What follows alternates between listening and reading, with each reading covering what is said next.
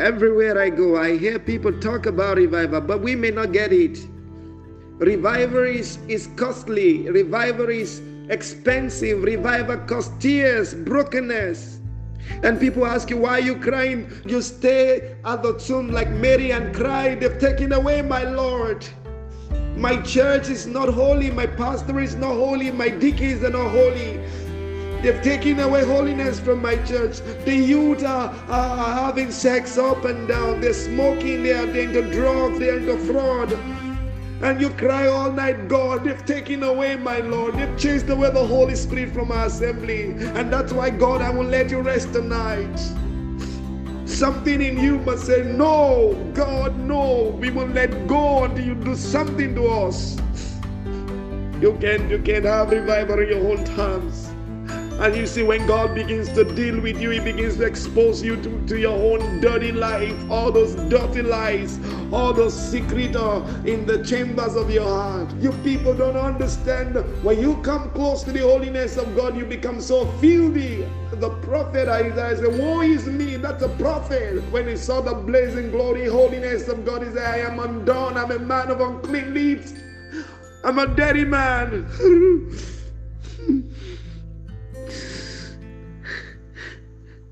God have mercy. You know, it begins with where it always begins.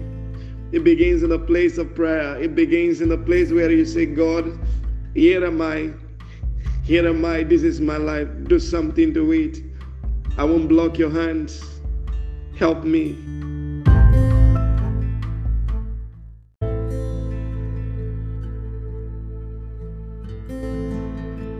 I want to say tonight with a with a with a broken spirit, you want God to use you. Have you counted the cost? A price to pay, a life of abandonment, a life where you give everything for Him, whatever He asks you to do, wherever He asks you to go. If he asks you to drop your career, if he asks you to drop what you're doing, if he tells you not to get married, are you willing to pay that price? In the book of Luke, chapter 2, 36 and 38, we read about a woman who totally abandoned her life to God. Her name was Anna, the prophetess. She, she carried the Messiah, she touched the Messiah, then she prophesied about the Messiah. But you know what?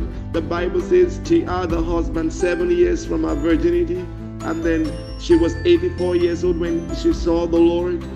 And I wrote in my note, I said maybe she got married at, uh, at 17 and her husband died at 24 and she ministered unto God for 60 good years in fasting and praying. When you read the scripture, it, it's one of the shortest uh, account written by any man, but it's one of the greatest. A woman abandoned her life 60 years under God, ministering to God in fasting and praying, all kinds of fasting, all kind of praying. She doesn't even have a public ministry. Nobody knows her. She's this woman in the closet praying and crying to God. The Bible says she's a prophet.